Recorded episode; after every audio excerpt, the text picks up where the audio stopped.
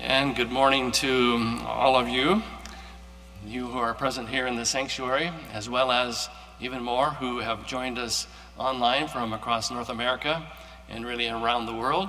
We welcome you as well. We sincerely do appreciate a global audience, and we're, we are one, one body in Christ for sure. I have asked Katie Hinkle to introduce the session and our speakers for the day. Sister Katie is the managing editor at the Portland headquarters office. She's also extraordinarily helpful in many, many other roles as they emerge along the way, and they emerge with some frequency. And today is just one example of that. Katie graduated from Willamette University in 2007 with high honors. She earned a Bachelor of Arts degree in political science with minors in mathematics and Spanish. She also received awards for, and I quote, outstanding scholarly achievement and another for good character. When I confirmed with her mother that she never received anything less than an A in her K through 12 academic career, uh, Sister Jody replied as follows She did get one A minus in high school, so nobody is perfect. that A minus was in calculus 2, and it did not prevent her from being a class valedictorian. Katie's been extraordinarily helpful, instrumental in developing this presentation, and will guide us through the morning. And before she does so, let's all stand, shall we? And we'll have a word of prayer. Heavenly Father, we are so very thankful for your goodness to us. We thank you, Lord, for the privilege that we have to assemble, whether locally or at any point around the world. We ask that you'll be with each one of us as audience members.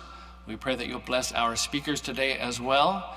May we all leave this morning encouraged and even inspired to realize we're part of a great global work and that we walk together and work together in harmony in Jesus Christ our Lord.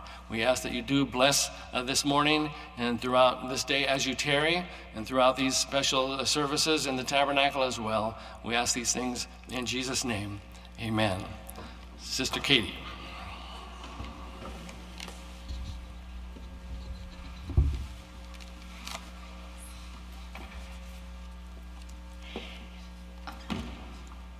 Good morning.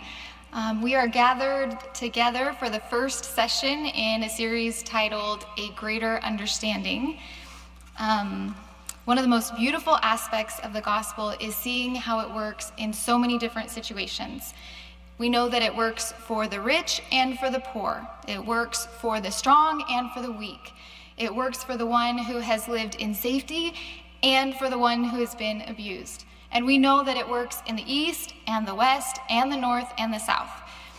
But one aspect about our diverse backgrounds is that we can't always know about the challenges that our brothers and sisters in Christ have faced and are facing. So, the purpose of this series is to help us gain a greater understanding of each other's experiences so that we can better serve the Lord together. I have had the privilege over the last few months of working with a team as we explored the best way to approach each topic. And future sessions will look at health and family circumstances, but today we're focusing on culture. So, the first half of this session, which we expect to last about an hour, we will hear about how God is the author of the multicultural world that we live in, and also we will hear instruction about how to make sure that we are enjoying the blessings that God intended for a multicultural church. And then after a short break, we will come back and hear an inspiring message about the only family that unites all cultures of the world, which is the family of God. That message is about 45 minutes, so we expect to wrap up with everything by 11:30. So, up first, we have Brother Charles and Sister Antonia Schleicher. Sister Antonia is the group leader of the Apostolic Faith Group in Bloomington, Indiana. She is also a professor of languages, linguistics, and cultures at Indiana University. And she will be speaking to us about what culture is and also outlining steps for managing cultural conflict. And this is information she's presented to our ministers in the past, but we're excited to have her share with a broader audience this morning. Her husband, Brother Charles, is the pastor of our church in Madison, Wisconsin. He has a PhD in linguistics from the University of Wisconsin Madison, where he later taught linguistics and where he currently works as an academic advisor. And he will be speaking about, briefly, he will speak about the theology of culture and then the theology of conflict management, providing the biblical foundation for the same topics that Sister Antonia speaks about. So now, the Schleichers.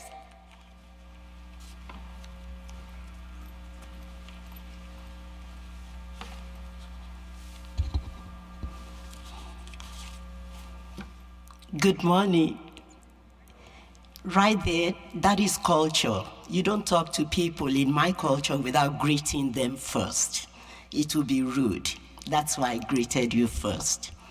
So, we're going to be talking about greater understanding, multicultural Christianity cross-cultural you're going to hear you will hear many terms cross-cultural intercultural multicultural they are very related so cross-cultural so bear in mind if i interchange them it's there i'm talking about basically the same thing. So cross-cultural understanding requires a deeper level of thought. We cannot judge everything we see or hear on the surface. In order to avoid serious intercultural misunderstanding, we have to be able to make a distinction between outward behaviors and inward intention. This is why the subject of cultural studies is not only a very fascinating subject, but also a very complicated one. The goal of these presentations today is really to give us a greater understanding. Many of you are already familiar with these issues, but it's always good to learn more. That's really the whole purpose. The purpose is, you know, because we want to show that we love each other and we care. So we want to learn more about one another. So, through these presentations, I would like to have, I would like all of us to have a deeper understanding about what culture is, the, ro- the crucial role of language in cultural understanding, the relationship between culture and ethnicity, and um, the kinds of misunderstandings that can occur as a result of lack of cultural knowledge, and how we can manage and resolve these cultural conflicts. Even after we are saved, sanctified, and baptized, it can still happen. And I will round up by the concept of knowing is a form of caring. Because people normally don't care how much you know until they know how much you care.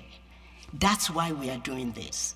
We want to find a way to know more about the cultural backgrounds of you know where all of us are coming from. Because we now have a global organization.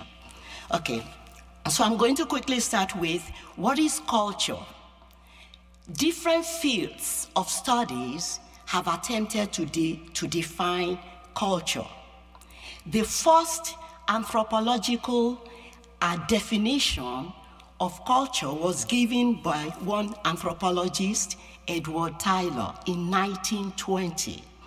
And he said, culture is that complex whole which includes knowledge, belief, art, law, morals, custom, and any other capabilities and habits acquired by man as a member of a society.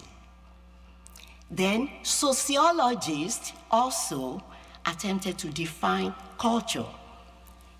They say that culture can be defined as the ways of thinking, the ways of acting, and the material objects that together shape a people's way of life. So, in short, we say that um, culture is a way of life. Culture is seen to include everything people do or people learn to do.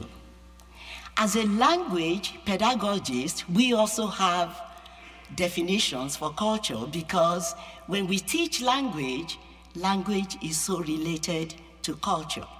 So the defini- we, we look at culture from three different perspectives. We talk about products of culture. We talk about, we, we, we call them three P's practice of culture, and then the perspectives of culture. When we talk about products of culture, we're talking about foods. Any of us who had traveled before, you know, when we went to India, we had to eat, we were eating Indian foods, which are different from the ones we eat in my country and in my culture. If I go, when I went to China, I was eating, there were so many foods there. But you know, when we talk, many of us, we stop at the products of culture. Clothing is also a product of culture. Art, music, architecture, you know, in language studies, we used to stop there. But you know, if I went to India and I said, I'm tired of eating rice, they won't be angry. They won't be upset with me. It's okay. But there are some aspects of culture that can bring, you know, kind of misunderstanding that is very important to learn. Like practice of culture can a little bit can lead to misunderstanding because when we talk about, um, for example, greetings, some people will bow to greet one another. In my culture, if you are a girl, you kneel down to greet an older person. My American students always get a big kick when I try to tell them to kneel down for their professor. and they will ask me, Do you kneel down on a dirty road also? I say, You better kneel down. yes, we do, you know. But that's Yoruba culture. If you grow up in that culture, it, you learn it because you see it. So when we are teaching the language, we are telling them the practice. Some cultures hug. You know, my husband, we, are, we have this joke when Africans come newly, especially Nigerians or Yoruba, when they come to our church and he tries to hug them, he will do this and they will disappear, you know, down because they are trying to bow and he's trying to hug them because we don't have the culture of hugging, you know, we just kneel or prostrate if you are a man. So these are practices of culture that it becomes so, you know, you're used to because you grow up there. Some people shake hands. Some people don't, you know. So some people use left hand to give things. In my culture, it's a no-no, you know. Apology to left-handed people. They will make you switch everything to your right hand, you know. And when we, you know, last time when I was going to China, they had to train us. You don't give a professional card with one hand. You you give it with two hands. So these are practices of culture that when we care about the people we are dealing with, we try to find out. Let's find out what do they do and how do they do it. But the critical one that really could lead to a misunderstanding is the perspective of culture. Perspective of culture is at the heart of understanding or misunderstanding people outside of our own culture. This perspective is what answers questions like why? Why do people do what they do? My students will ask me, Why do you kneel down?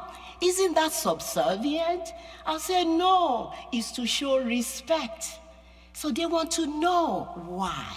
You know, sometimes we, people will do things that will rub us on the wrong side.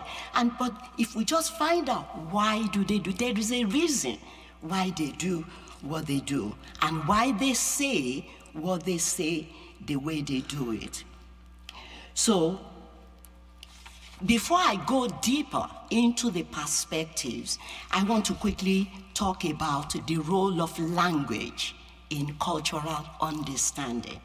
You know, as a language teacher, this is really dear to my heart, you know, because the way we see the world is largely influenced by the language we use to discuss the world. So if I speak and think in Romanian, for example, then I will have a d- very different perception of my environment and the world th- than someone who speaks and thinks in Chinese or Russian or Shona. Shonas are from Zimbabwe or even Yoruba person. So our perspective will differ because we speak and think in that language. And similar to language, the culture we grow in influences the way we perceive the world. Compared with people who grew up in different cultures, you will have not only different values or morals, but also a different mindset and logic. So you see how closely related language and culture are. Language expresses our cultural values and morals and beliefs. This is why when two people from different cultures try to communicate, they may experience miscommunication. For example, when I came my first semester in the US, I already learned English, of course, and I already learned the word fat in English. The word that translates into fat in my culture is actually beautiful. It's okay to be fat. Actually, women, if you're getting ready to marry, sometimes they put you in fattening rooms to fatten you up for your wedding because you need you can be skinny. If you're skinny, that's unhealthy. It's like you're not eating. I'm the skinniest in my family. Every time I would go home, they would say, Is there no food in America? Why are you so skinny? You know, I would say, I'm in America now, you know. I, I, you know, it's always a joke because they always wonder, why aren't you, you know, fat in my language? So when I came to this country, one of my directors invited me to her office. She, she, she became like a big sister to me. She was the director of the program that brought me to this country. So one day when I was in her office, she showed me her album. She said, Oh, this is my, look at this, Antonia. And so I started looking at the album. Then when I saw a kind of skinny person, I said, Who is this? And then she said, Oh, that's me. And I said, Oh, now you are fatter. She, she, was, she looked at me, she said, Antonia, if not because I really like and love you, I will strangle you right now. And I'm thinking, you know, I'm so new. I have no concept of what fatness mean in American culture. It's okay in my culture. It's beautiful. So it was later I learned that in America, fat means something else. It has a different connotation. But look at what happens. It's the same word. But in my culture, it has a different lang- meaning. So that's why a word in one language can mean something beautiful, but in another language, that same word can mean something different. So even when you think we know exactly what the person meant, we still need to stop and think maybe there could be another meaning I'm not aware of because of my lack of knowledge of this person's culture. I was happy because that director knew me. She's traveled internationally, so it was a joke. We, we kind of laughed at it. But in some places, you can't laugh at it. After that experience, I started training my staff who I bring from, you know, that I brought from Nigeria directly. Don't use FAT to an American woman, period. Never. Don't try it. Actually, one of my staff made a mistake, you know, using it for, you know, to a graduate student. And I had to say, no, don't do it. Don't use it, you know. So you see how, you know, we, we, we just It's awareness. It, you know, he wasn't, he didn't mean, I didn't mean to insult her, but I wasn't aware. I needed to be taught that awareness, but just from the language that I'm using. So, language and culture are very related. Somebody may sound like they are insulting you, even the gestures. You know, I'm bilingual now. When I'm speaking English, my tone differs. You know, I speak, you know, slowly, more quiet. But when I'm speaking Yoruba, you will see me doing this. It's okay. You know, we use gestures, we use facial expression, we are like this, we, are, we can be loud. But when I switch to English, I change, even my para language. So these are things, if I didn't learn it, I would be offending people left and right. So that's why we are having this, you know, session. I want to quickly talk about the issue of ethnicity and, and, um, and, and culture. Ethnicity refers to people who identify themselves based on common ancestral, cultural, and social experience. For example, you know, I'm, a I'm Yoruba, my ethnicity is Yoruba. Even though nationality now, I can say I'm an American and I'm also Nigerian. I have a dual citizenship, you know, but inside me is Yoruba. That's my culture. That's the culture I grew up in. Now I'm also bicultural because I'm learning American culture that I've, you know, lived with in. So culture is related to ethnicity in the sense that culture refers to values, beliefs, norms, and practices that are learned and shared by the same ethnic group. So, the concept of ethnicity is really what we should pay more attention to instead of the concept of race. This is because ethnicity is about cultural identity. The concept of race is a social construction that has no biological reality, period. It is not real. But on the other hand, racism is real, unfortunately, because it's used by those who concocted the concept of race to, you know, to, to kind of um, uh, destroy, you know, really, basically people.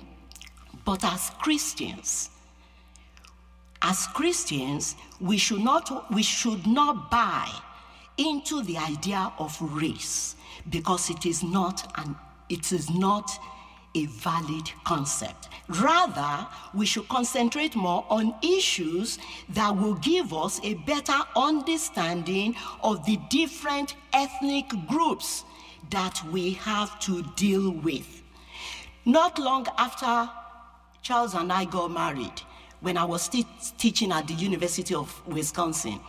Uh, there was a group, Multicultural Center.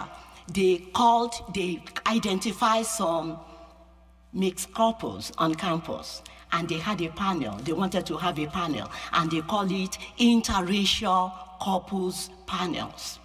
So when we got there, I mean, it was, you know, you have American and Indian, American and African, different kinds of mixture. So we were there. Everybody, we were, you know, they wanted us to come and talk about our experience as inter, you know, people from different, they call it race. But when it was our turn, Charles was the one who first spoke. He said, by the way, we don't see ourselves as an interracial couple, but we see ourselves as an intercultural couple. Period. You know, when I married him and he married me, he's not thinking, what is this black woman about all about? It's about who is Antonia. I want to learn who Antonia is. Then I want to learn about the, her, her culture. She started reading about Yoruba, he started reading about Yoruba culture, African culture.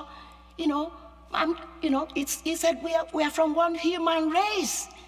We are from one human race. We are just from different cultural backgrounds. So we are bicultural, period. You know, he's, I started learning about his culture and he's learning about my culture so that we can understand one another. I don't know what white culture is. I just want to know what American culture is that I'm married into.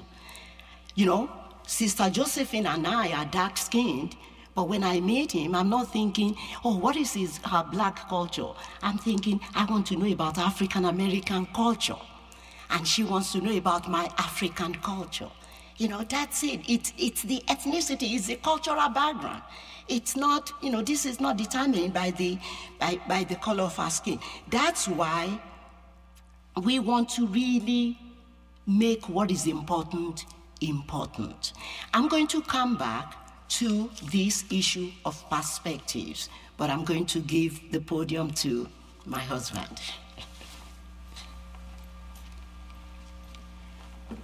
Thank you.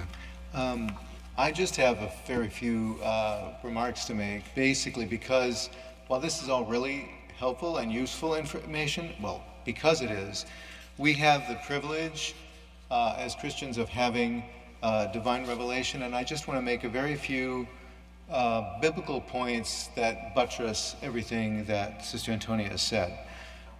Um, first of all, the fact that uh, God made humanity from Adam and Eve, that all seven billion people on this planet have the same mom and dad, basically. We all come from the same mom and dad. There never were multiple separate species of humans. Uh, there's, there's just one species, and really there's just one human race right now.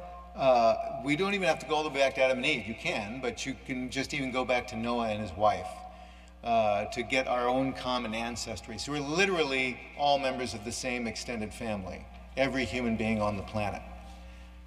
That's not only written in all the early chapters of Genesis, but it's explicitly stated in this verse uh, from Acts 17:26 that from one blood uh, God made all nations and set the bounds of their habitation. The Apostle Paul preached those words to people who had never heard of the Bible, never heard of God.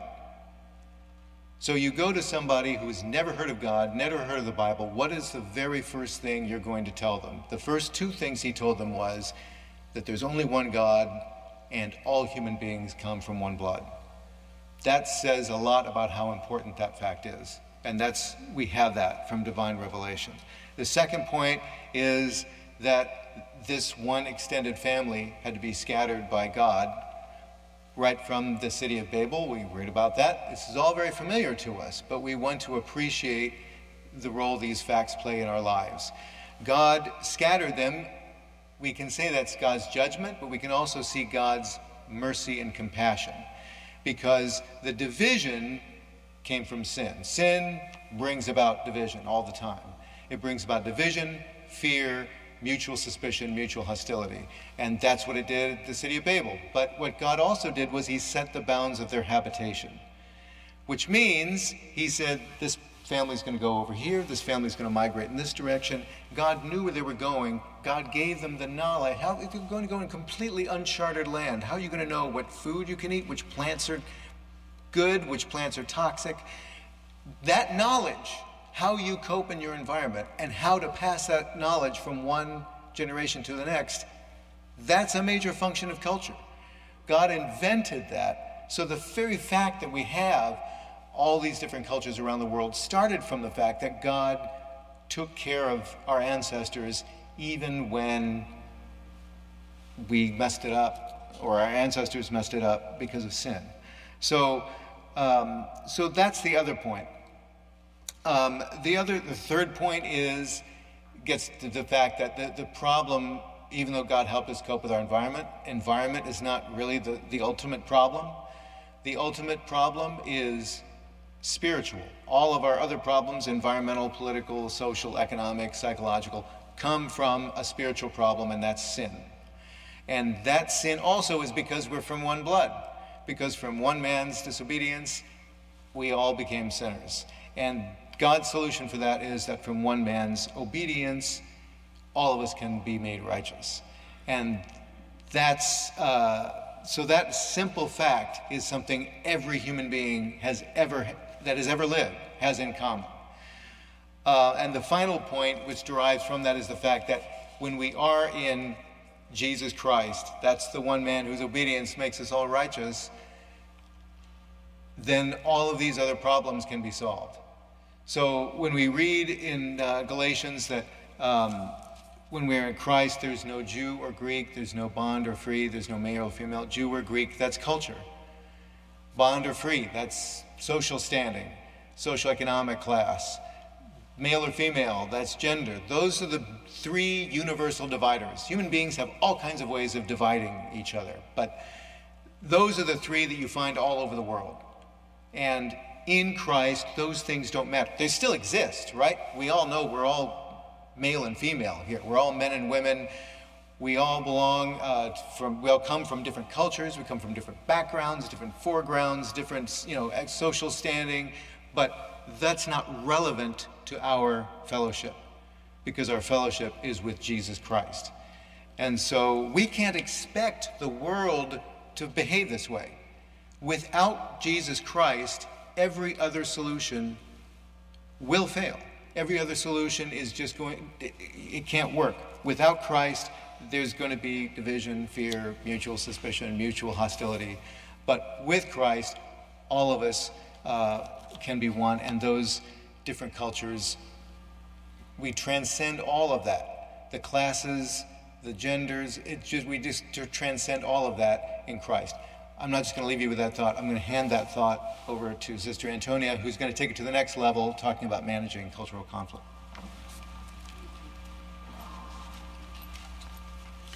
So let's quickly go back to the issue of perspectives of culture. Because these are reasons why people do what they do the way they do it, and why they say what they say the way they do it. It's the culture that they've grown, you know, in. Every single culture has some basic fundamental principles that it tries to adhere to. For the most part, these principles are universal. But as we move from one culture to the other, how these principles are practiced or manifested can differ and can also lead to a big misunderstanding across cultures. For example, every culture has a way to show that they respect someone. Principle of respect is universal. Every culture has a way to show that they like someone. We all show we like people in our different cultures. But how these principles are expressed can be offensive in one culture and acceptable in another.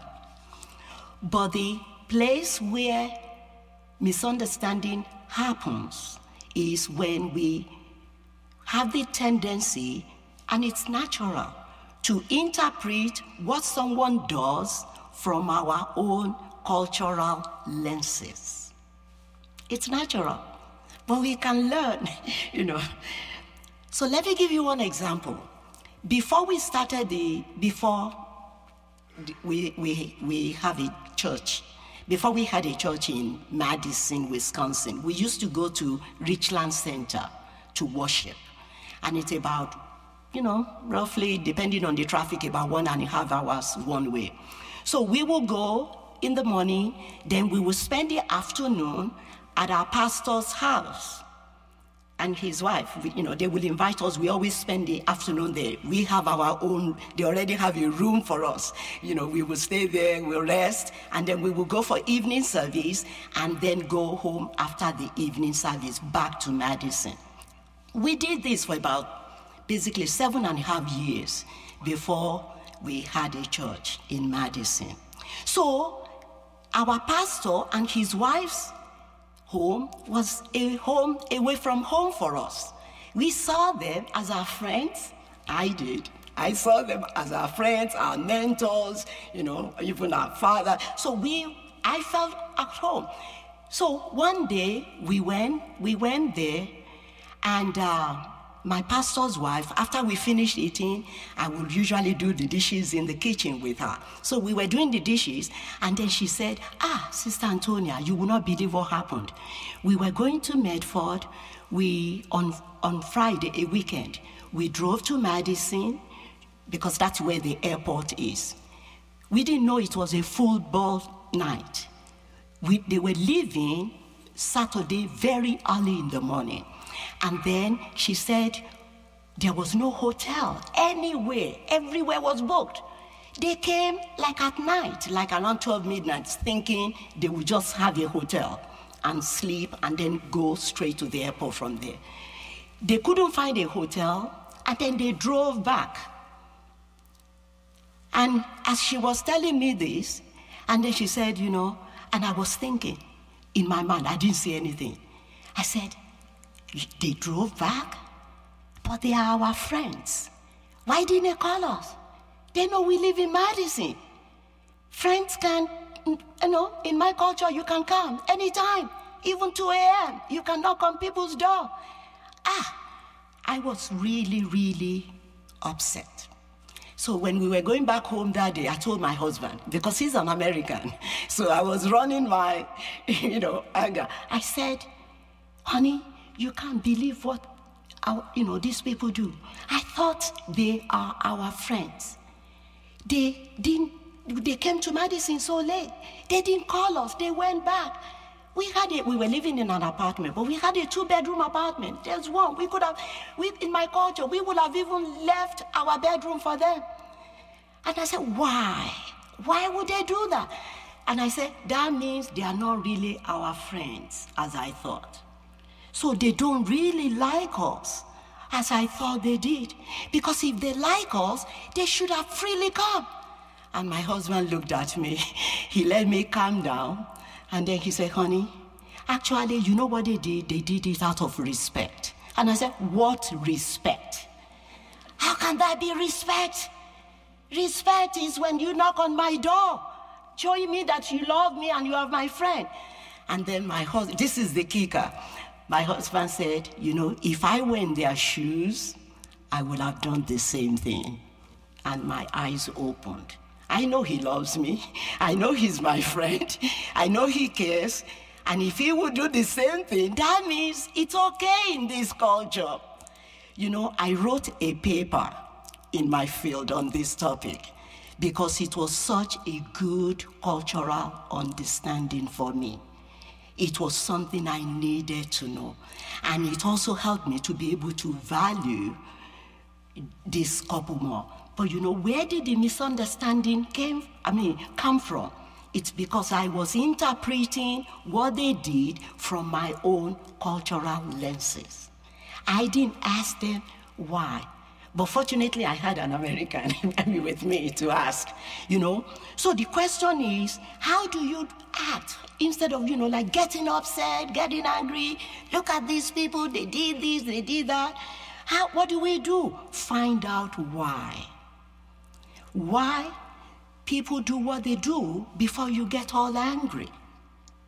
Ask the why question. When we find ourselves troubled by a fellow believer's behavior, a helpful course of action is to stop and ask ourselves a simple question why? Why did he or she do this? Could the behavior be rooted in culture? If so, what was the cultural belief that led to it? Many times that will make things clear. So we must we need to learn to distinguish between Bible commands and cultural standards. The Bible instructs us to show friendliness, but it does not say whether or not to knock on someone's door in the middle of the night, right? Nothing, they didn't do anything wrong. They are saved, sanctified, and baptized. And I, I was, I'm, I'm saved. I was saved and sanctified and baptized. But I still had a problem with what they did because of my lack of cultural understanding. When people do things differently than we would, that does not mean they are wrong. Their way is just different. So, even when we think we know, just still stop. maybe I still don't know. Maybe I still don't know very well. I need to find out. Holiness plays a major and critical role in managing and resolving cultural conflict. As Christians, even though we all come from different cultural backgrounds, to the extent that our culture contradicts the Bible culture of holiness, then that culture is wrong. We cannot hide under the excuse, it is my culture. Just as we say in cultural studies that culture is a way of life, so also is Christianity a way of life. It is.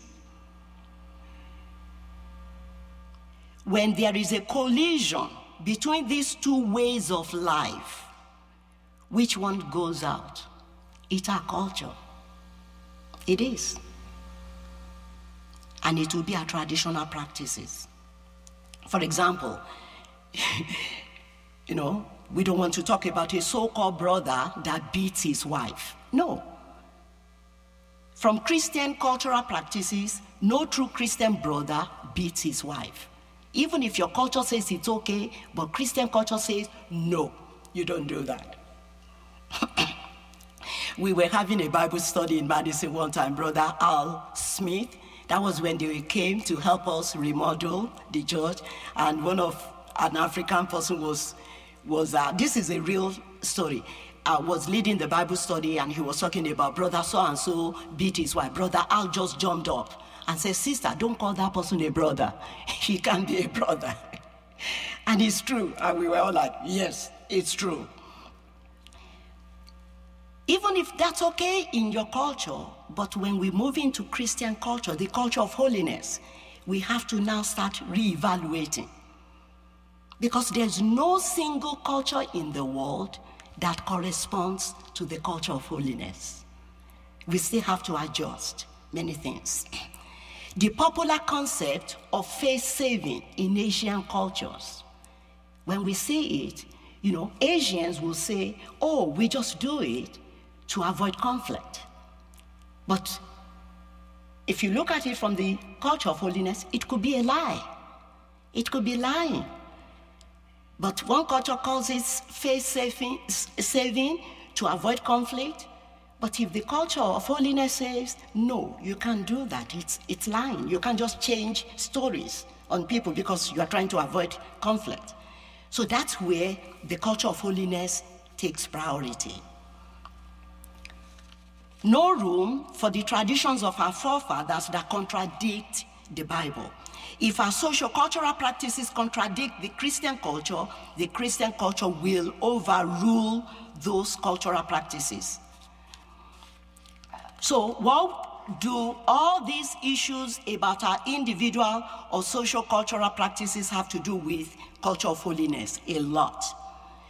If our brother or sister's cultural practices do not contradict any biblical principles. Even if we do not care much about these cultural practices, we can at least, in the name of unity, be tolerant. This is where holiness helps us. We can look at it and say, I don't really care about this, but he's my brother, he's my sister. I will you know, tolerate it. But if they do, if the cultural practices actually contradict the Bible teachings, then we need to take a stand because then that's carnality and we don't we don't want that. We want to take a stand against that. We need to be able to forgive easily but do not be offended easily. Often cultural miscommunications are a source of laughter like the case with my director when I used the word fat, and you know, she was like, whoa. But there are times when it's not a, ma- a laughing matter. However, in the worst of cases, our own fellow believers may unknowingly embarrass, insult, or even hurt us. When this occurs, we have to make a choice Will we hold a grudge or will we forgive? The culture of holiness says, forgive. And talk, talk to the person, resolve it.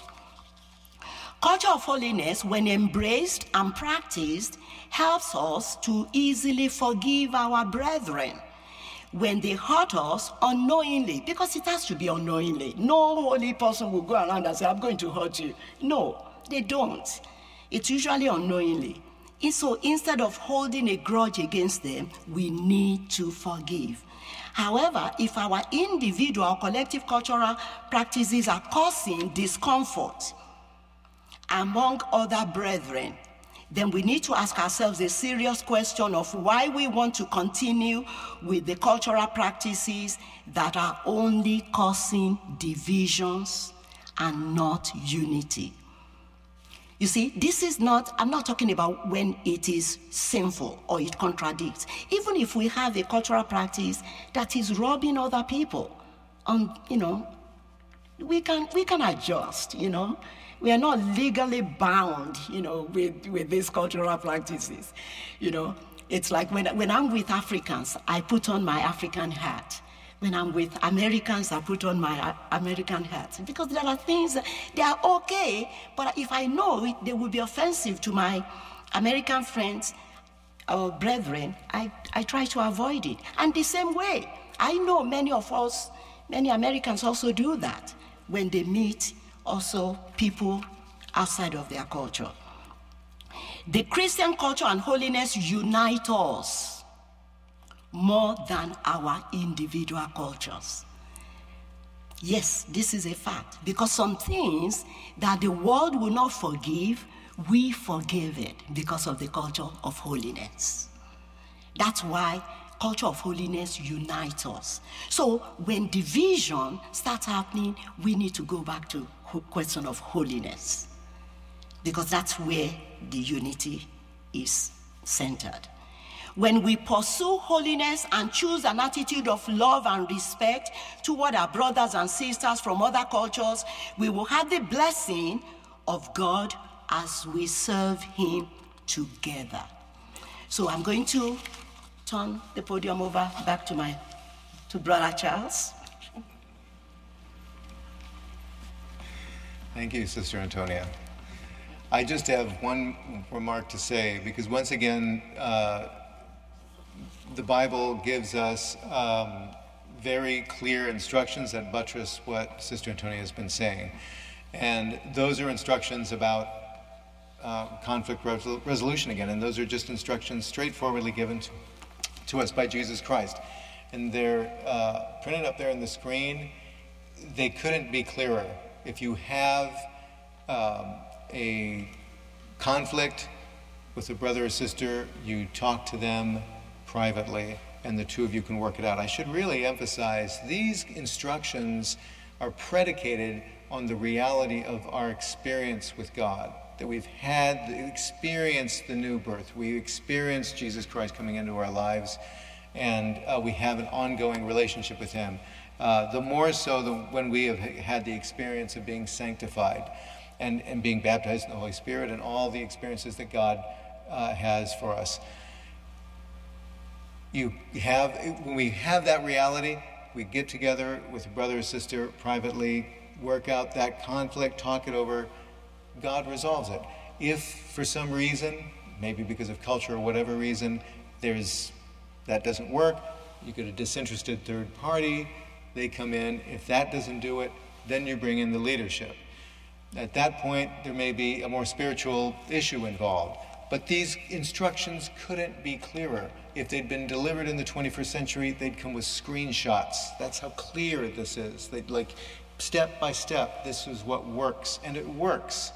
Uh, we have explicit examples in the book of Acts, in the sixth chapter and in the 10th, uh, 15th chapter, where in the sixth chapter, you had two langu- language groups in the same church, and the one that's kind of more in the minority was upset because their widows weren't being taken care of. In the 15th chapter, there was the whole issue of what do we do with Gentile believers? What does that mean with the law of Moses? And ultimately, it came to the leadership to settle that issue because they were in tune with the Holy Spirit. The congregation was in tune with the Holy Spirit, even though they started out with very different points of view.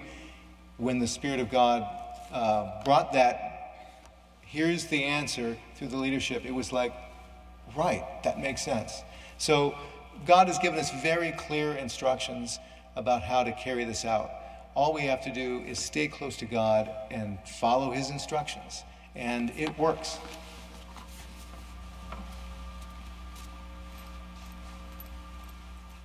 So I'm going to round up with the concept of knowing is a form of caring. That's the whole point of these sessions. We are doing this because we want us to gain a greater understanding of one another because we care and love each other. But people really don't care how much we know until they know how much we care. And one of the ways we show that we care is by trying to know who we are dealing with. It is true, no matter how hard we might try, there will be cultural misunderstanding because we cannot possibly learn and know everything about every new culture we interact with. But if we put the culture of holiness in the forefront of our behavior and actions, it will be easier to try not to judge everything we see and hear from our cultural, from our own cultural lenses only. We will be willing to give people the benefit of the doubt. We will be willing to try to learn anything we can about the culture of the people we interact with from other cultures. When we were going to be going to India, we, we had the opportunity to go to India. The first thing we started doing is let's learn about Indian culture. We don't want to make a fool of ourselves. We don't want to do things that they may not tell us, but can be. So that's showing care. We care about them. We are not going there to say, here we are, we Americans, we want you to do things the way we do. No, we want to know where they are coming from. So we will be more understanding towards different cultural, non sinful practices but have zero tolerance for carnality that is covered up under the excuse of it's my culture. So, trying to know where our fellow sister and brother is coming from is a way of showing we care. Having a greater understanding of our sisters and brothers' different cultures so that we can relate with them with knowledge is one way that we can show that we care for and about them. Thank you.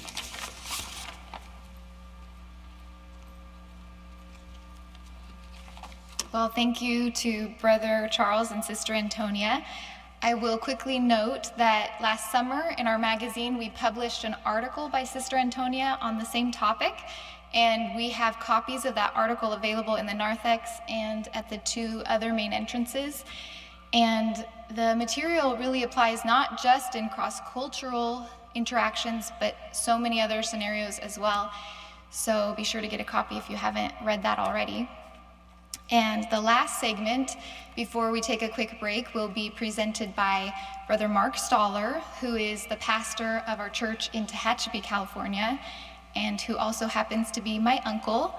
He has a PhD in rhetoric from the University of California, Berkeley, and he has taught rhetoric courses for over 30 years. He is currently teaching at Bakersfield College courses such as public speaking and, especially relevant for us today, intercultural communication. He has also, for several years, trained our ministers in public speaking strategies and even written a handbook for them and this segment we have named Mind the Metaphor. And we asked him to share insights that would be especially helpful for Sunday school teachers and ministers who are speaking to a multicultural audience. So now, Brother Mark with Mind the Metaphor.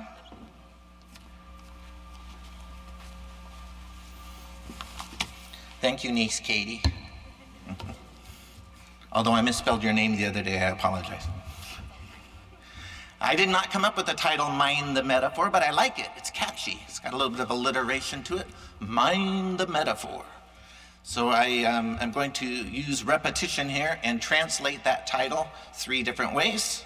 Mind the Metaphor means be mindful of the comparisons you use when teaching and preaching the Word of God.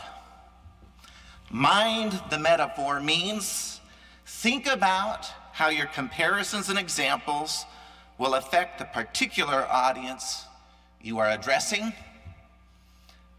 Third and final time, mind the metaphor means when you use metaphors and analogies and other figures of speech, be sensitive to and aware of your audience. I was eating lunch with my sister in law the other day. I told her I was doing this presentation, and I kind of said what I just said to you. And she said, Oh, that's what Jesus did, right? You know, Jesus was very sensitive to his audience. So I said, That is correct. Um, in Matthew 13, uh, Mark chapter 4, and Luke chapter 8, Jesus presents the parable of the sower and the seed. Do you remember the parable of the sower and the seed?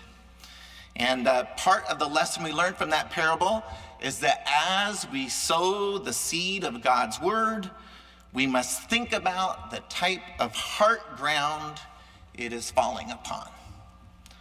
Sometimes comparisons and analogies are used to shock and confuse. Um, Jesus said this in some of his parables. Some of the imagery of Revelation is mysterious. But oftentimes, as a, as, as a Sunday school teacher or as a Bible teacher or a preacher of God's word, our objective of using an, a, a comparison is to help our audience understand and comprehend our topic. So, uh, an important principle of effective use of comparisons is you want to compare something less well known and harder to understand to something that is more well known and easier to understand. Uh, in spiritual matters, comparisons, illustrations, and examples are especially important because when we're dealing with spiritual matters, we're not dealing with physical things that you can touch. Uh, we're, we're dealing with the deep things of God. So uh, if you're a Sunday school teacher or preacher, you probably put a lot of thought into your object lessons, into your illustrations, because you know, well, just like Sister Josephine last night in her sermon, she was trying to get us to think about how our souls long for a relationship with God. So she used as her text uh, the psalm that used the, the analogy of a deer panting for the water. Wasn't that a beautiful illustration? And it helps us think about how much our souls long for God. Heaven, I think there's a scripture that says, Eye hath not seen, ear, ear has not heard, neither has it entered into the heart of man what God has prepared for us. So remember what Jesus does in the Gospel of Matthew? Over and over again to give us insights into what heaven is like, he would say, The kingdom of heaven is like unto. And then he would give us those examples. Uh, if you're attending Sunday school this Sunday, there's a beautiful comparison that the adult Sunday school lesson is built based upon. We're going to be studying about the church, the, the, the, the mystical body of Christ, how we're all part of the church of God. And we're going to be using 1 Corinthians chapter 12, which compares that less well known, harder to understand body of Christ to the more well known, easier to understand physical body. And so I'm probably going to be using the whiteboard on Sunday and doing a cartoon drawing of a body because I think my audience can relate to a physical body and then I can relate that to the body of Christ. Uh, Jesus' followers saw how Jesus was a master at using comparisons that his audience could relate to. Remember when Jesus called some disciples and he said, Follow me and I will make you fishers of men? Did he say that to Matthew, the publican? The, the tax? He didn't, did he?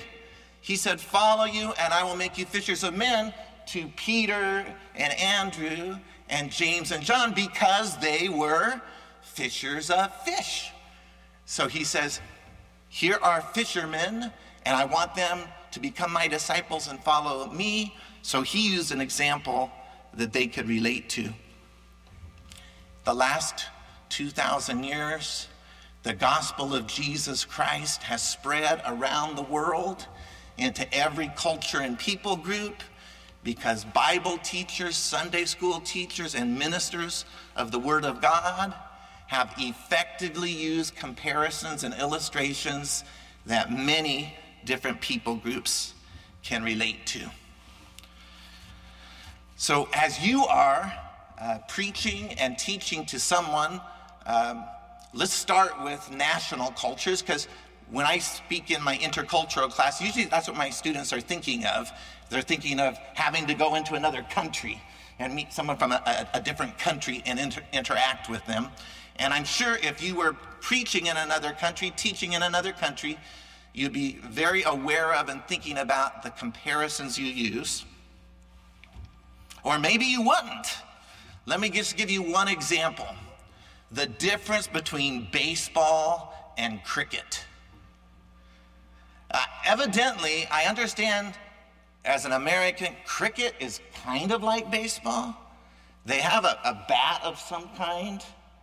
But I must tell you, I do not understand the game of cricket. And I've, I've tried. I've, I've watched some uh, movies where they were playing cricket. I think there were some murder mysteries I saw where the, it involved a cricket game. Uh, I've gotten online and I've learned words like bails, stumps, wickets. What is a wicket anyway? Is, it, is it the thing in the ground? Is it the thing? I don't know. I think I'm a fairly intelligent human being. But if you were preaching a sermon to me or, or trying to teach a Bible study to me and you used a wicket example or, or a cricket example, I would be totally lost, totally confused, and, and kind of frustrated. So uh, I need to keep that in mind when I uh, am preaching and teaching to other people. I think in my uh, uh instructions on public speaking, I used a baseball analogy. And I talked about how you have to uh, touch each base in order to hit a home run.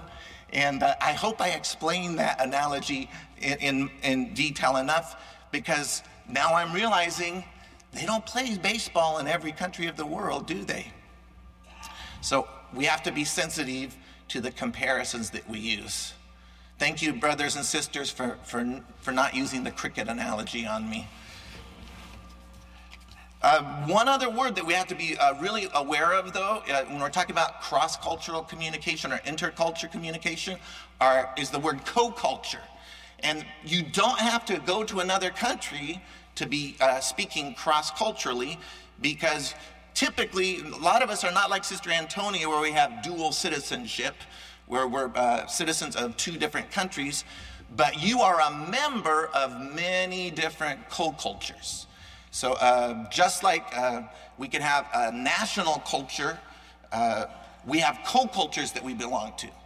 I didn't realize how much my regional culture was important to me until I was getting out of graduate school and looking for a job.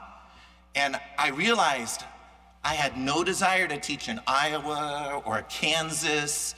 The only place my mind could open to were places in Oregon, Washington, and California. And I realized, Mark, you are a West Coast boy. Yeah, my regional culture is very important to me. And so we need to understand, even we, when we are Americans preaching and teaching to Americans, We are involved in cross cultural communication because you might be a man speaking to a group of women, an older person speaking to a group of younger people, and we need to choose our examples carefully when we are uh, speaking to one. So, uh, speaking to a, a, group of people. So, I'd like to share an example of one of my fails uh, in cross cultural communication. I love going to Phoenix, Arizona. Brother Amos and Sister Boomy are always so hospitable, and they invited me out to do a week of uh, Bible teachings. And uh, I did a 45 minute Bible teaching. I forget what the Bible topic was. I don't know how people remember other people's sermons. I can't even remember my own. Whatever it was, though, I used an example of Abraham Lincoln, uh, and I think it was uh, one of the prayers he prayed or something, and I thought it went over very well. And then after uh, afterward, after the prayer service was over, uh, we were having a little social hour and eating some food together. And uh, brother, help me out, brother Charles Byron. B- brother Byron White was there, and he is Lakota, Native American. And as we were eating, he said, "You know, brother Mark." Uh, not all Native Americans have the most positive feelings and thoughts about Abraham Lincoln. And uh, I did not ask him all the details, but uh, I was researching again for this, for this uh, presentation, and I realized how nice Brother Byron was being to me because I think his particular tribe had a terrible experience with Abraham Lincoln. And I, I, I uh, thanked Brother Byron for letting me know that. And you know how that's helped me in, in so much since then? Because in my congregation in Tehachapi, I have a fairly large Native American contingent. So if I had known that Brother Byron was going to be there, there's no reason I couldn't have switched my example uh, to another example so that I wouldn't be uh, touching that, that button for him. So mind your metaphor. Uh, be mindful of the comparisons and examples you're, you're using and uh, choose them for your particular example. Now, that may seem overwhelming to some of you, might be saying, You mean it's not enough just to know the Word of God?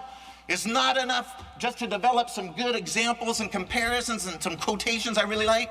Now I've got to try to learn all about my audience too?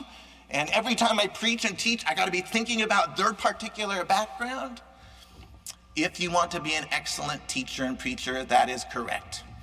So, uh, just like to be an excellent fisherman, I under, I'm not an excellent fisherman, by the way, but I understand you just can't get one kind of bait and then expect that you'll always catch fish with that kind of bait.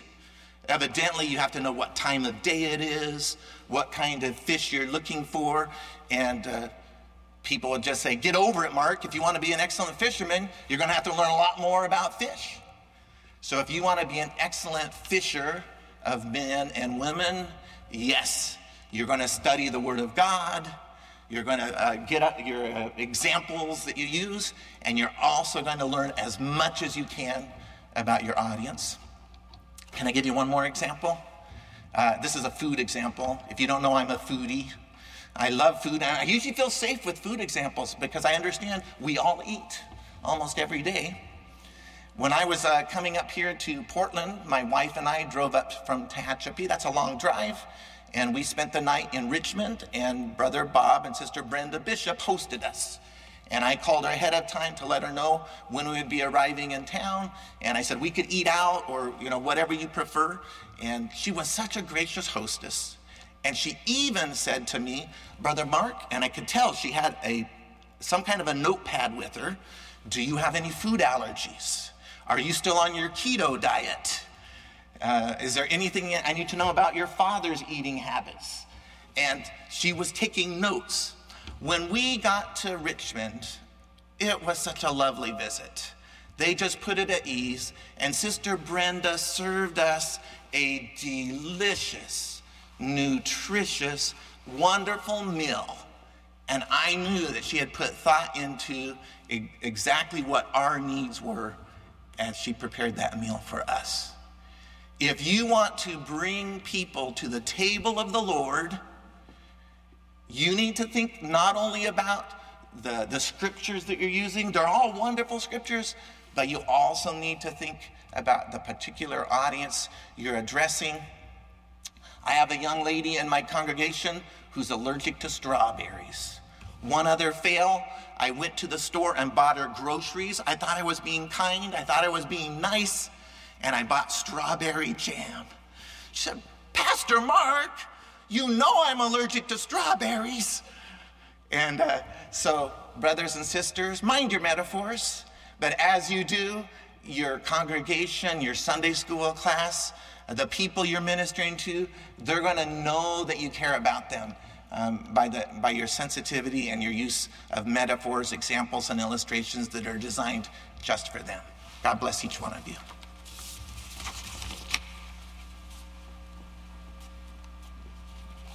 Okay, thank you, Brother Mark.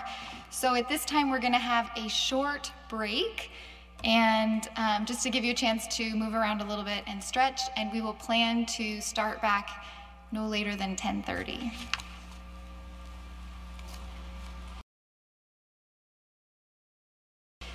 This past February, our church in Washington, D.C. celebrated Black History Month by recognizing the contributions of several different African American gospel workers, including the leader of the Azusa Revival, William Seymour, and the founder of our DC church, Reverend Mary Kelly. And then for the last Sunday of the month, they held their annual Culture Day service, where they recognized and celebrated over a dozen different cultures that are represented in their congregation. And it was a beautiful service that, in many ways, embodied the spirit of what this session is all about. So, when we saw the morning message that was given by Brother Demetrius McKelvin, we felt compelled to include it in this session.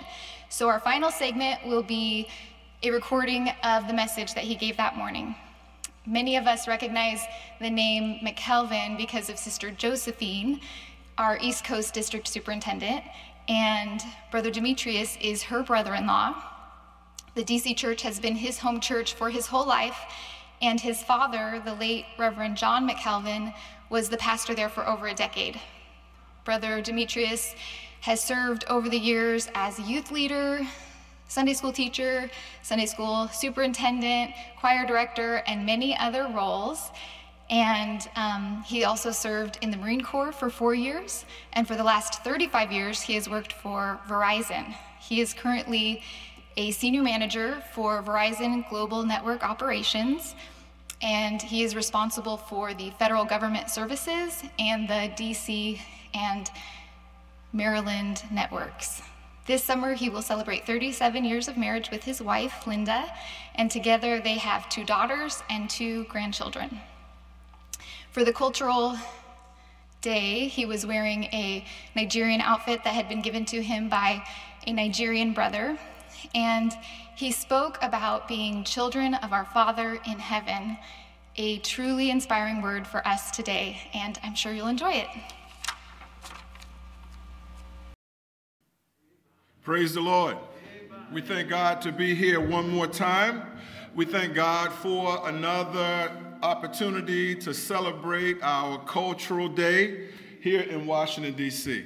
Um, and, and, the one thing about it, as the pastor, uh, uh, uh, it, as she gave the introduction, um, it, it, the, the evolution of our cultural day here in Washington uh, was based on our uh, uh, desire to make the tent larger. Amen. Um, it's very hard.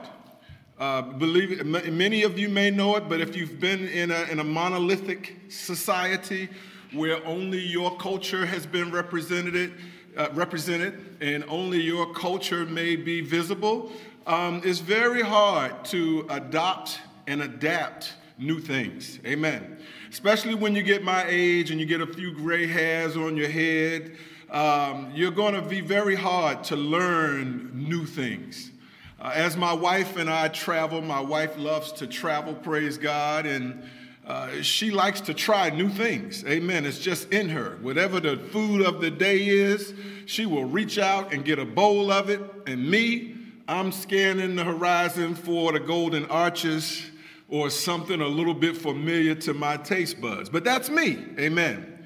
but we all have in us biases or resistance built up.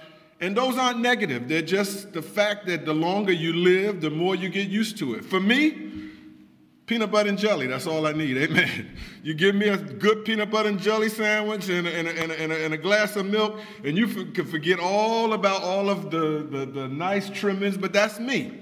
Amen. Some people need more.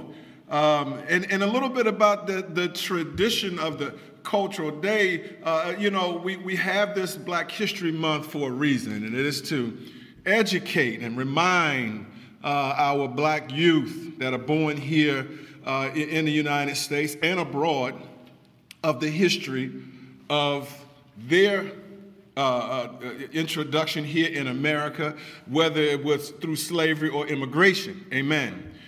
But the one thing we found is that we had similar stories. Amen. We had, we had similar challenges as the more I got to know my brethren from Sierra Leone or whether it was from Nigeria or Ghana.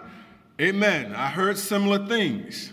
Uh, and, and, the challenge is always, somebody always will say, if, uh, if we knew our history, amen, you've heard it before. If we only knew our history, we could live better. Amen. Uh, I wish that were true. Hallelujah. We, we have no uh, reference to say that any people that are on the earth today are in their original state. Amen. They were either imposed upon by war or they were imposed upon by people that were just being opportunists. But every every uh, uh, nation under the under the sun has had an impact of an outside influence. Amen. But we think, though, that we think that if we could just get to the, to the beginning of our history, if we could just if we could just know our history, it would deliver us. Amen. And I, I, I, I wish that were true, but this morning we only have a little time and we, we, we can't uh, philosophize on, on what uh, we don't have in hand as fact, but we can talk about what we do know. Amen. Hallelujah. In the Word of God, there's some clear examples of people who knew their history. Amen? We're going to go all the way back and we're going to talk about the blood of Jesus. And for a topic this morning, we're going to just take for this topic nothing but the blood. Amen? Amen. Now, we look at things differently today because we have Google and we think we have information. Amen? I mean, truly, out there right now is the information on anything you need. But the question is do you know what to believe? Amen? Somebody's going to say it one way, and if you keep on researching, you're going to see where somebody says it another. Somebody saw it one way, and then somebody's going to dig up and find something that was 200 years older, and it's going to say it differently. And we just go round and round looking for information. Hallelujah. But the one thing that is true is God is the Bible was not written uh, as a just as a historical document, but it's one that would teach us how to live and how to love one another. Amen. Because regardless of what time, I've been doing a little bit of research, and as far back as I can go, I can't find a time where there was peace. Amen. So let's let's take a look at it and, and, and, and things will develop, but we want to take a look at what's important. Amen. Hallelujah. I don't want to take this day and, and, and, and, denounce the importance of history. You know, I, I, I, did a, a, a few readings this week and I read up on the, the history of a preacher by the name of Vernon Johns. Many of us are familiar with Vernon Johns.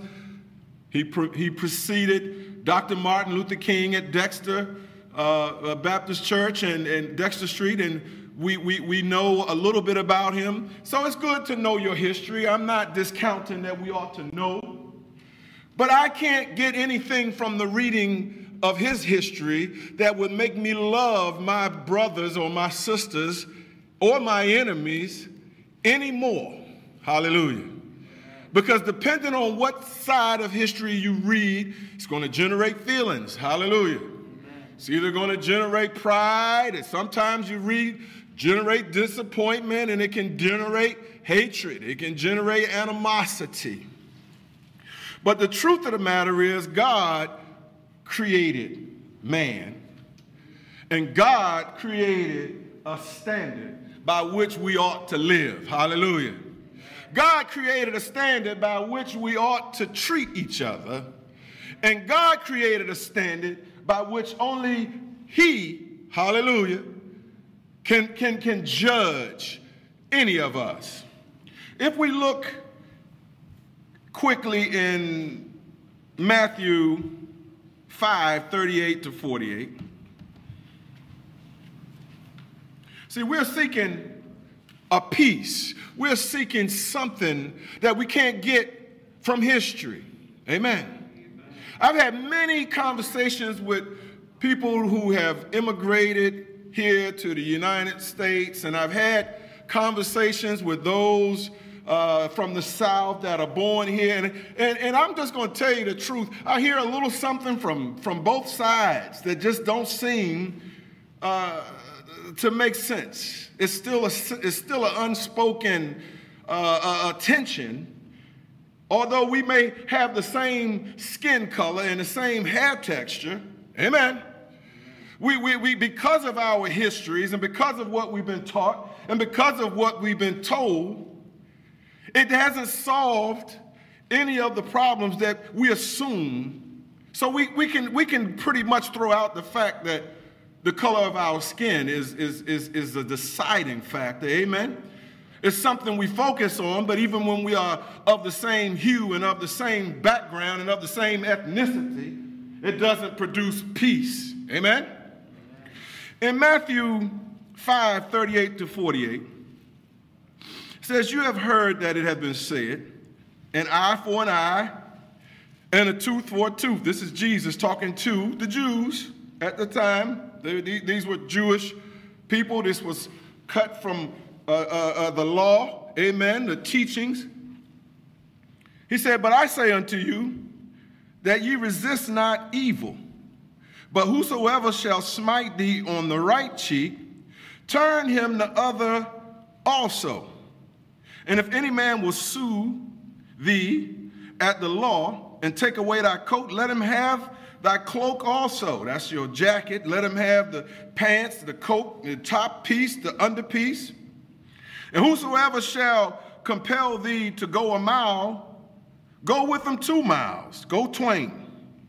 Give to him that asketh thee, and from him that would borrow of thee, turn thou not away. Turn not thou away. Ye have heard that it has been said, Thou shalt love thy neighbor and hate thine enemy. This was the teaching at the time. Enemy, no. Neighbor, yes, right?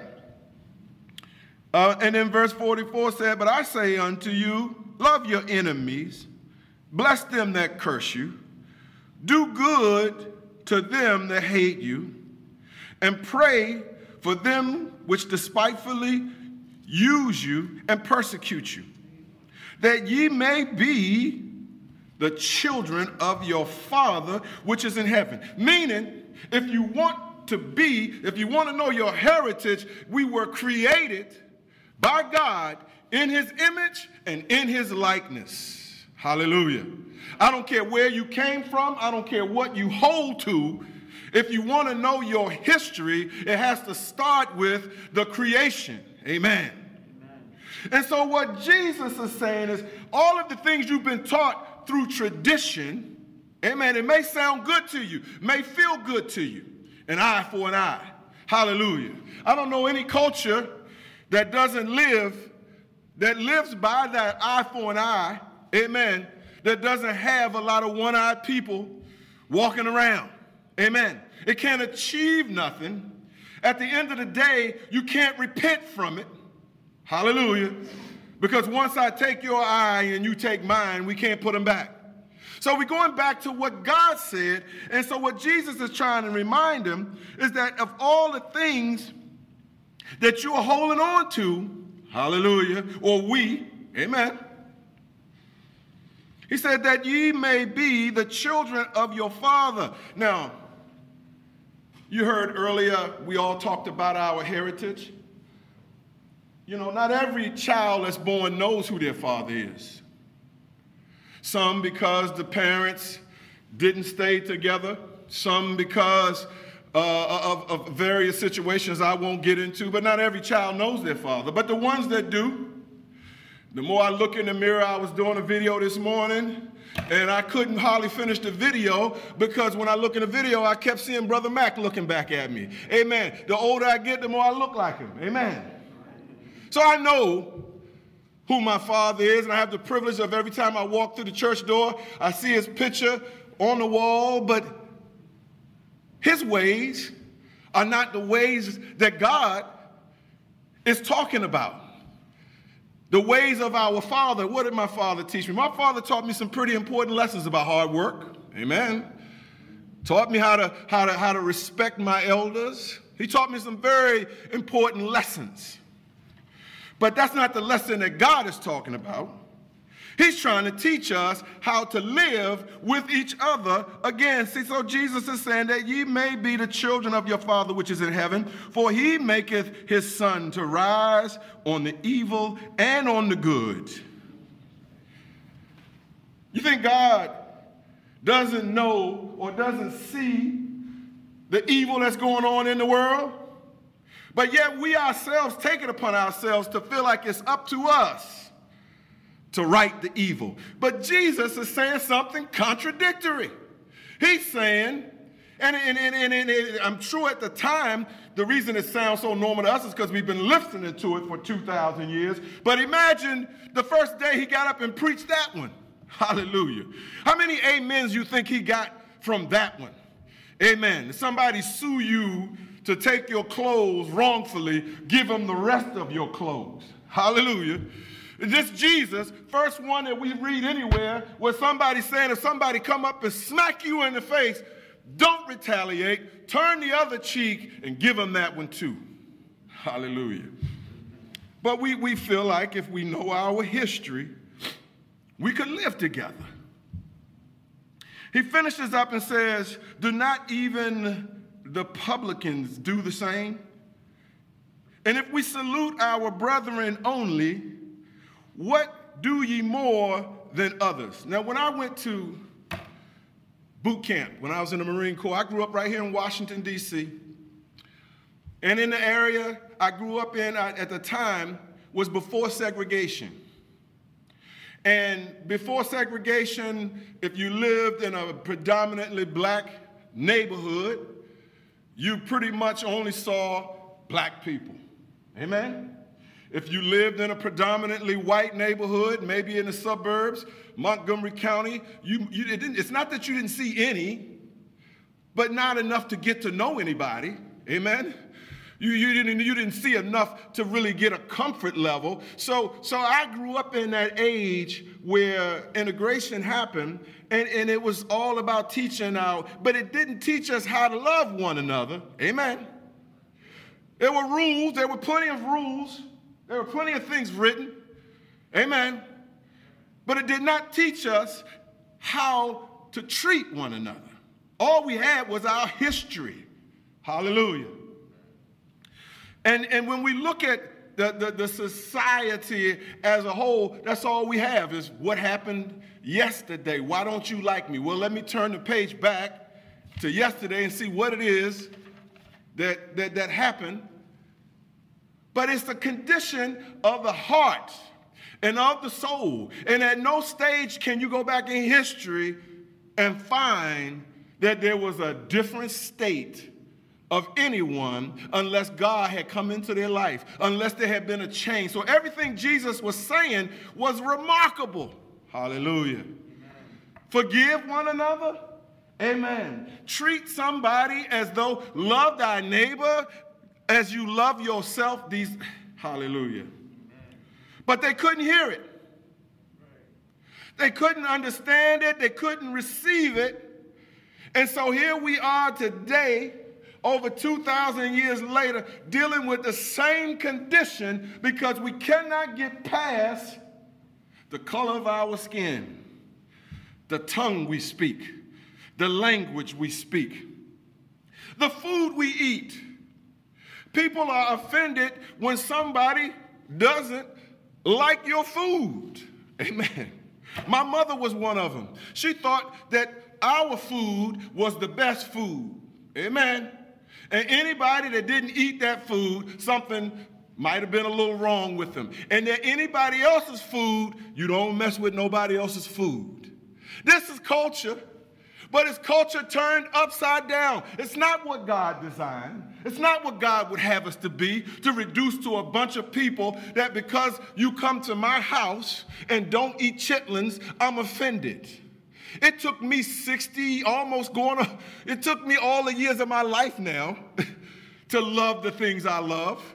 But if you come into my house, I expect you on the first try, taste these chitlins and love them. Amen. That's not, that's not what culture is for. That's not what it's about. It shouldn't be an expectation. This morning, I adorned this, this attire. I love it. One of my brothers from Nigeria had it made for me. Now, how was he able to pick this out?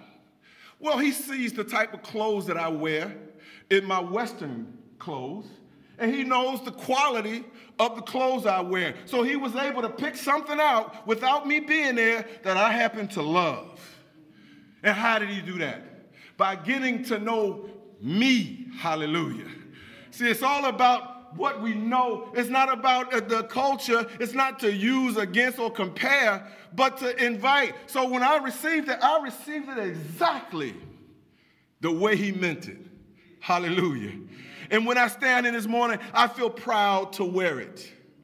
Now, nobody knows where I'm from. There's people that say, well, I'm from the west part of Africa or I'm from the southern part. I don't know where I'm from, and I'm not going to a, a library to find out. Hallelujah because I have something better. I have a home beyond. That's what Jesus was trying to tell them. You worrying about the history of your father here on earth. Learn about the history of your father, which is in heaven. Hallelujah. I'm not going to get no peace from researching my father's history. I'm going to find good or bad, but it's not going to get me where I need to go. Hallelujah. Here's the, here's the history. Here's the, here's the case in point in, in the book of Genesis. Nothing new. We're all familiar. In the book of Genesis,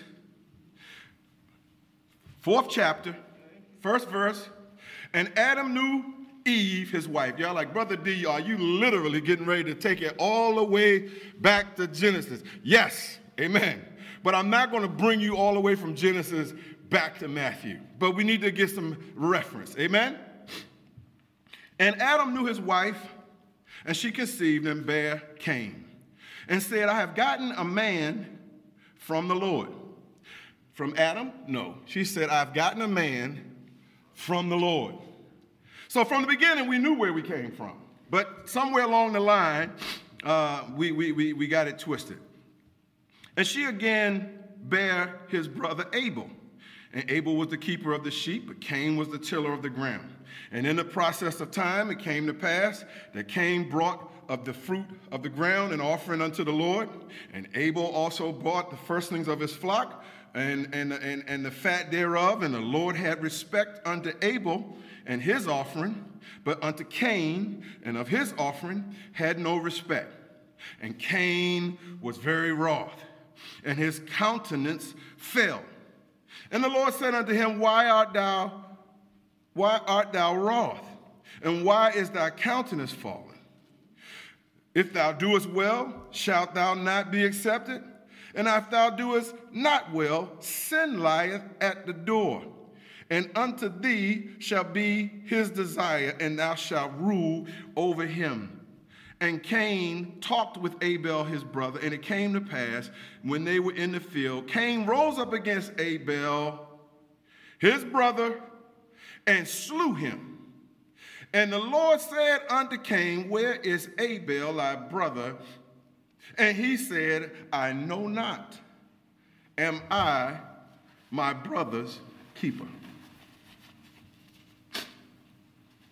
Am I my brother's keeper? Am I responsible for your situation? Amen. You find yourself in a situation, am I responsible? Should I have compassion? Should I care? Should I care because you don't dress like me? You don't look like me. You don't eat the foods I eat. You don't speak my language. And I've been taught to honor the traditions of my forefathers. Amen. Now, when I look back here, if somebody's going on that concept that if I only knew my history, I could get along, truly, Cain and Abel are two people that we can say knew their history. Hallelujah. They're still in the first stages. They know who their mother is. There are no other races. There's Cain, Abel. Hallelujah. This is the beginning.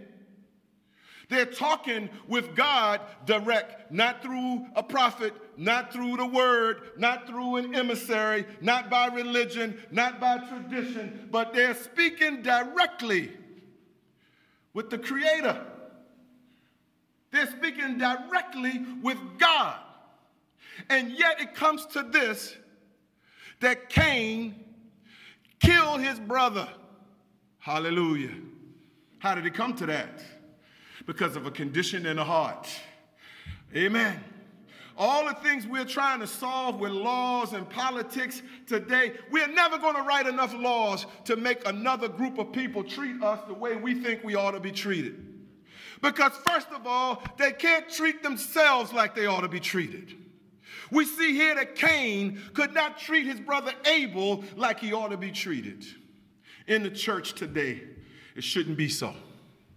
I don't expect the world to change. But I expect that anybody that call themselves a child of God to adopt the principles that Jesus taught when he came in the flesh. You see, this thing got so bad over the generations that the Son of God had to come from heaven and put on an earthly garment. He had to come through the flesh. Hallelujah. Amen. To redeem man because things had gotten so bad that there was no other way for man to be redeemed except God Himself come through. Hallelujah. And put on the robe of the servant and walk amongst us. I can imagine, the hallelujah, more in a, in a, in a physical setting is that Jesus had to say, I got to go down there myself. Hallelujah. And show them what? How to love one another. Amen. Jesus, all the way to the cross, the Bible say that he learned obedience even through death, and that the death of the cross, which he despised the shame thereof, but endured for the glory that was set before him. That glory of us one day coming to a point where we believe and where we understand that God is love. Hallelujah.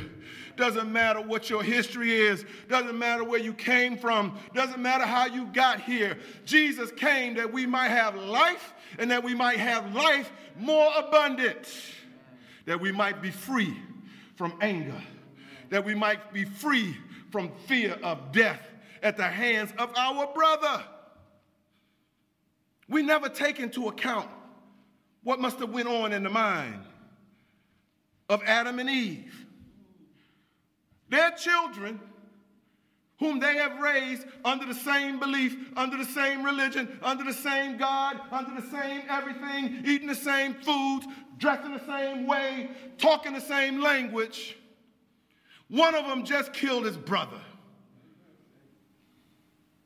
It's in our heart when we think evil of one another it's going to come out in an action when jealousy comes in, when we see our brother or our sister with something that we don't have.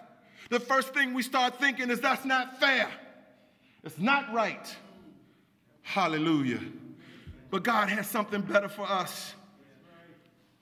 That's why Cain had no answer.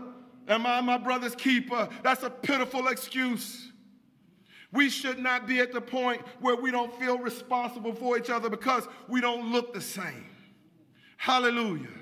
When I went into the Marine Corps, it was the first time that I had to really put this practice into action because for the first time, the person sleeping to my left and to my right and above me did not look like me. Some were from Puerto Rico and some were from some were whites that were from here in the United States. But we were all different. And we were thrown into an environment where we had to do the same thing at the same time in order to produce something. And you learn something in that environment. You learn that we are all the same. Because when you're hungry, smothered liver and onions taste good to everybody. Hallelujah.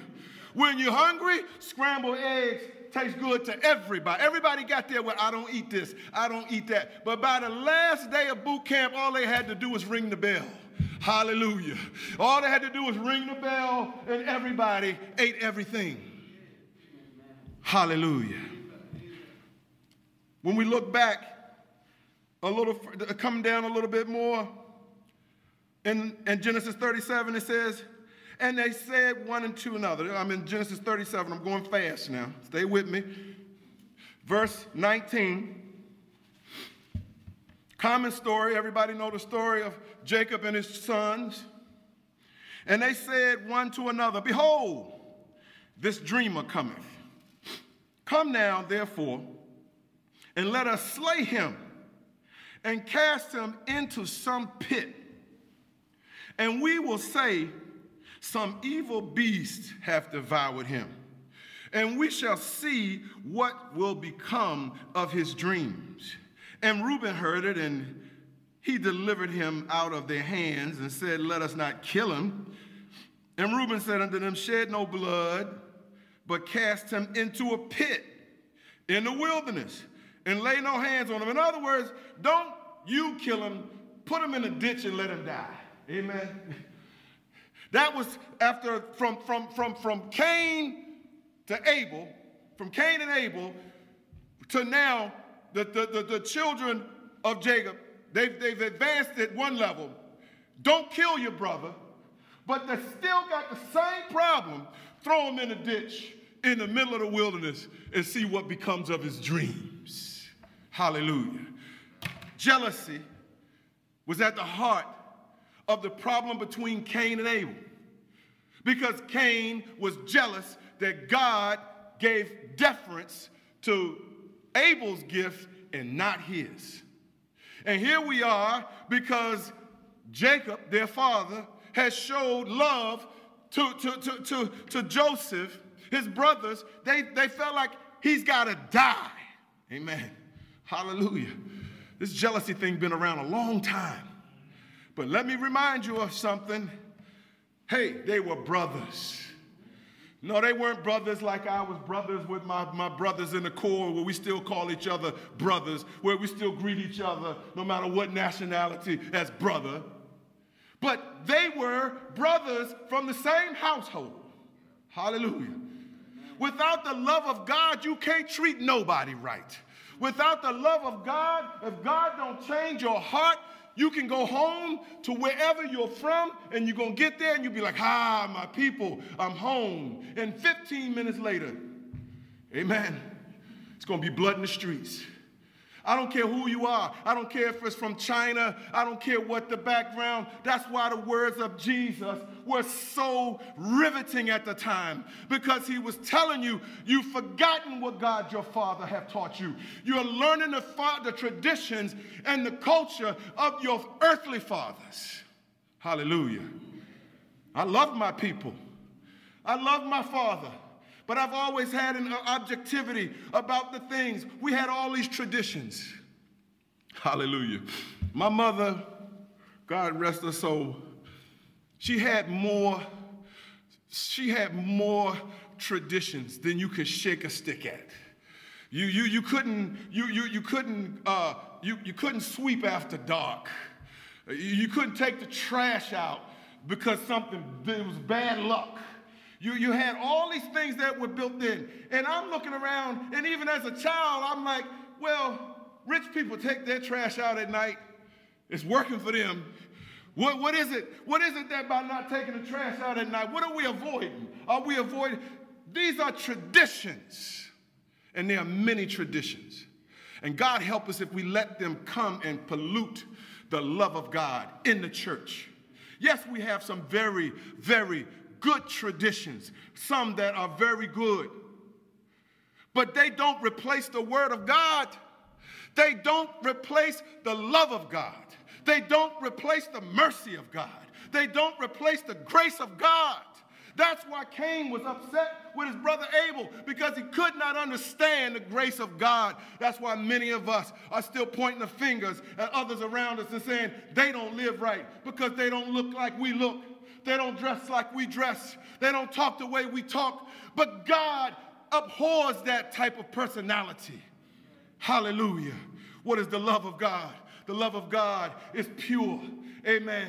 The love that cometh from above is first pure and then peaceable, easy to accept, easy to receive. Hallelujah. If it doesn't have love, what good is it? Hallelujah. When I was listening to the, the, the, the, the, videos, I heard uh, Sister Ayo say of her Sierra Leone heritage. One thing about them, she said it, I, did, I don't know it, I haven't been there, but I expect to find it when I go. She said they love strangers. What a, what a concept. They welcome and love strangers. Now, I guarantee you that there's a younger generation now that probably don't feel that way. Because the first strangers that came didn't treat them well. Amen. And so now something else is being taught. Something else. We can't stop teaching what God teaches because somebody do us wrong. We can't stop teaching forgive. We can't stop teaching. I had a person tell me that i have been, I've been made docile. Hallelujah. I said, if I'm, if I'm docile, I, would hate to see what, what, what aggressive look like. But because I forgive and I have love, I don't have that from my heart. I have it from the love of God. I have it from the Word of God. I got as much anger in me as anybody else got in them. But what keeps it in bay and what keeps me at peace is the love of God. When I accepted Jesus into my heart, I forgave and I am free and I'm liberated. And you can't make me angry over something I ain't angry over no more. Hallelujah. Half the things we angry about, if we just made common sense, you would realize that that person don't know no better can't do no better unless I do something different. Hallelujah. How about this? How about I use the weapon God gave me? Love, understanding. It's the only one that'll work. If I pick up an AK 47, they're going to pick up a Uzi. Amen. No matter how many 9 millimeter pistols you got hidden around the house. Amen. Somebody got more. We see what happens when people feel so disenfranchised that they make themselves right. Amen. And that don't matter who you are. The only the love of God. That's why Jesus gave no other formula to turn the other cheek. Why? Because you don't understand if you do this, I, God the Father, will come and get in between you. Hallelujah. And I, God the Father, will build the bridge. Hallelujah. I, God the Father, hallelujah, will inhabit Hallelujah. Your anger. What did he tell Cain? He said, calm down. He didn't, he didn't strike Cain down because he murdered his brother. Even then, he had mercy. But before, he warned him calm down. If you keep this path up, there's something that you don't know about. It's called sin. Hallelujah. There's an adversary you're not aware of. Your parents have met him. It's the devil. Hallelujah. And if you keep on this path, he's going to have you do something you can't take back. You can't take back. You can't re, you can't re, you can't recount it. Hallelujah. This morning we want to do it God's way. Doesn't matter what your bloodline is. I grew up my mother's family. I love I love I love all of them. But they were a fighting family. Amen. And then you, you, you, you, you, you, you knew the McElveen side of the family. You, you didn't know the Pittman side of the family. Amen. But when we used to go to North Carolina, it was such a division that if you sat on the porch with my mother's people, my father's people who were saved, they had a problem with that. Amen. They didn't want you around your people because they were, they were sinners. Now, I understand they wanted us to be saved, but can you see what a problem that caused? Amen. When it's okay to sit on my uncle's house porch over here, but my uncle over here, now he's a bootlegger. He sell liquor. Amen. But he was fun. And he had a lot of jokes. And he always loved this. That, that, that, division was put in our heads and in our minds. We as the church must stop feeding into this. Love is the key. Love is the answer. You're going to have saved and unsaved family members. Your job is to treat them the same. Hallelujah. Because you can't judge. You can't know what's right. You can read every history book you want. It's not going to teach you how to love. It's not going to teach you when to love. It's not going to teach you when to forgive. Only the blood of Jesus. We need the blood of Jesus in our life, covering us, guarding our, uh, governing our thoughts, governing everything that we do. We need the blood of Jesus. Hallelujah. When we look at the Word of God, Jesus, even when God, even when, when, when He brought judgment on Egypt, there was one thing. Didn't matter what family you were from, didn't matter whether you were Egyptian, and it didn't matter whether you were Jewish. It was only one condition. He said, When I come, he told them to strike the blood over the doorpost. He told them what type of animal it was. That information was not hidden to, from the Egyptians. That information was not only given to the Jewish people, there were other multitudes, there were mixed multitudes among the Jews in slavery. And the condition of salvation was given to them all. If I see the blood, I will pass over you. And this morning, it's the same condition. It didn't matter whether it was the slave, he wasn't delivering them because they were slaves. He wasn't against the Egyptians because they were slave owners. He was against the whole condition. And deliverance was from the Jew as well as for the Egyptian because they were slaves also. Hallelujah. You can't be a slave owner without being a slave. You can't have slaves without being a slave. You can't be a prison guard without being a prisoner. You live in the same building. Amen. You're behind the same bars. Only difference is you get to come out at five o'clock every day and you're back in in the morning. God is teaching us to, to set people free in our hearts so that we can be free. Have love in your heart so that you can have love, be loved, and you can receive love. I'll close with this Matthew 26. And they were eating. Jesus took bread and blessed it and break it and gave it to the disciples and said, Take, eat. This is my body. Hallelujah. This is, this is Jesus resetting the clock. See, the whole portion that we read about in the New Testament is Jesus resetting the clock. Amen? Because man had gone so far away from what truth was, it didn't matter. So here he's saying, Take, eat. This is my body. Amen. Then he said, For this, to, to, this is my body. For this is the blood of the New Testament, which is shed for many for the remission of sins. But I say to you, I will not drink henceforth of this fruit of the vine until the day when I drink it anew with you in my Father's kingdom. Amen. We thank God for our culture. We thank God for Cultural Day. But I, I, I have, I have news for you. You're never going to understand it. I watched a debate with going back and forth over Facebook. And it was a, a, a, a it, looked, it, it appeared from the writing to be someone of African American descent. And it appeared to be somebody who has immigrated from Africa recently. And they were having a debate, going back and forth on what is the history. Is the history, is, is, is, is, is Black History Month about the time from, from slavery to now? And what about all of your African history that goes before that? And they went back and forth, and I almost got into it because it seemed like an intelligent conversation. And you know me, I like a good debate. But after a while, it seemed futile. But it's like, I don't care how many pages you can turn back and how many relics you can dig up, you can't find peace. Hallelujah. How do I know that? Because Cain slew Abel. And if Cain slew Abel, then there's no chance you're going to read something in your history that's going to make you a better man. Hallelujah.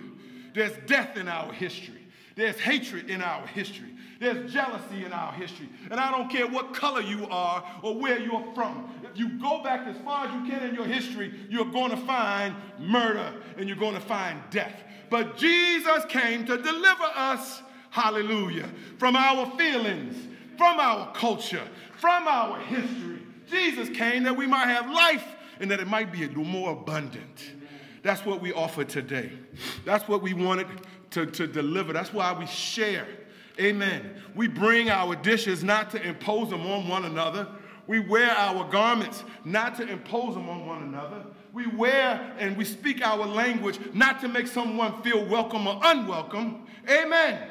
But to include everyone in what God has done. I'm not saying anything new. But think about it. The blood of Jesus. Why did it require blood? Why, when Adam and Eve sinned, did it require blood? Why did Jesus have to die and be born again that we might have life? Because hatred and discontent and jealousy, those things have to die. They must be killed. They must be laid on the altar as a sacrifice. If you have enmity in your heart against your brother, if you have anything in your heart against your sister, the only solution is it must be crucified. You must crucify the flesh, the anger, the hate, the fear, the doubt. Whatever is going on, it must be crucified. We thank God for the word today. Thank God for, I know it's been a long day. We thank God for your patience. Amen. But we want to remember what your real history is. I'm not a child of a tribe. I'm not of a whatever name tribe. I'm not of the McElveen tribe. I am a son of God. I'm a son of God first. He allowed me to be in a tribe.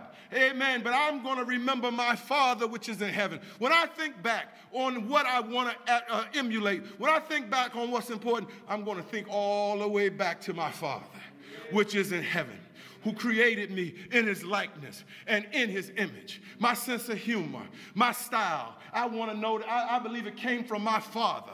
I believe my Father, God, amen, in heaven, created me to be the way I am. God bless you. We give you all a greeting from here in Washington, D.C., Apostolic Faith Church. Amen. Thank you, Brother Demetrius. I'm just as encouraged after seeing that this time as I was the last three times I saw it. We uh, are very much uh, clock focused. I guess that's my reputation. so, in the beginning, when we were talking, Brother Charles, Sister Antonia, Katie, you're well aware of this that you know, it can't be more than an hour. And then finally, well, maybe 75 minutes, because I know. Uh, some preachers have the uh, reputation of, um, well, the audience stops way before they do. So we don't want that in our in our audience today. But then uh, we saw this message. Uh, the goal was to end with a 10-minute inspirational uh, message. We saw this one, and throughout the clock, knowing that you would be inspired to, to see it as well. So thanks so much to Brother Demetrius. Um, thanks, uh, Brother Mark, um, Brother Charles, Sister Antonia, and thanks to Katie. We appreciate uh, so much the, the work that has been put into this. The recording of today's session will be available in our archives, same as a regular church service, at, at least for a couple of months. Eventually, the, the, webcast audience could not see the slides that we saw here in the sanctuary. Those will be embedded once we have time to edit uh, this uh, video. And then ministers at least will be notified that it's been edited and posted again so uh, they can pass the word and, and be used in congregations as they wish. We also have, as Katie mentioned, this uh, article that was published from uh, Sister Antonia, who has been instructing, as she also mentioned, the ministers for the last uh, few years, as well as Brother Mark for the last few years. So uh, this is not uh, new material to uh, many of us, but is material worth hearing again and again and again. So we thank God for it all. Well, let's, let's stand, shall we? We'll be, be dismissed. Heavenly Father, we are so thankful for the gospel of Jesus Christ that unites us all around the world. We're thankful for the blood of Jesus that purchased our redemption, provided for the atonement of our sins, and also provides for our healing and our uh, sanctification. But we are especially appreciative, Lord, of the fact that you give us unity, you give us harmony, you give us fellowship, uh, you give us just a sense of a, a singular beating heart. We appreciate that, Lord. We uh, give glory uh, to you above all. We give thanks to you above all. We appreciate, Lord, the, the unity that we enjoy from the blessings of God that uh, descend upon our meetings wherever we happen to be gathered together. We pray that you'll bless this global audience this morning and in the days to come as different ones continue to view. We thank you, Lord, for this time together. In Jesus' name, amen.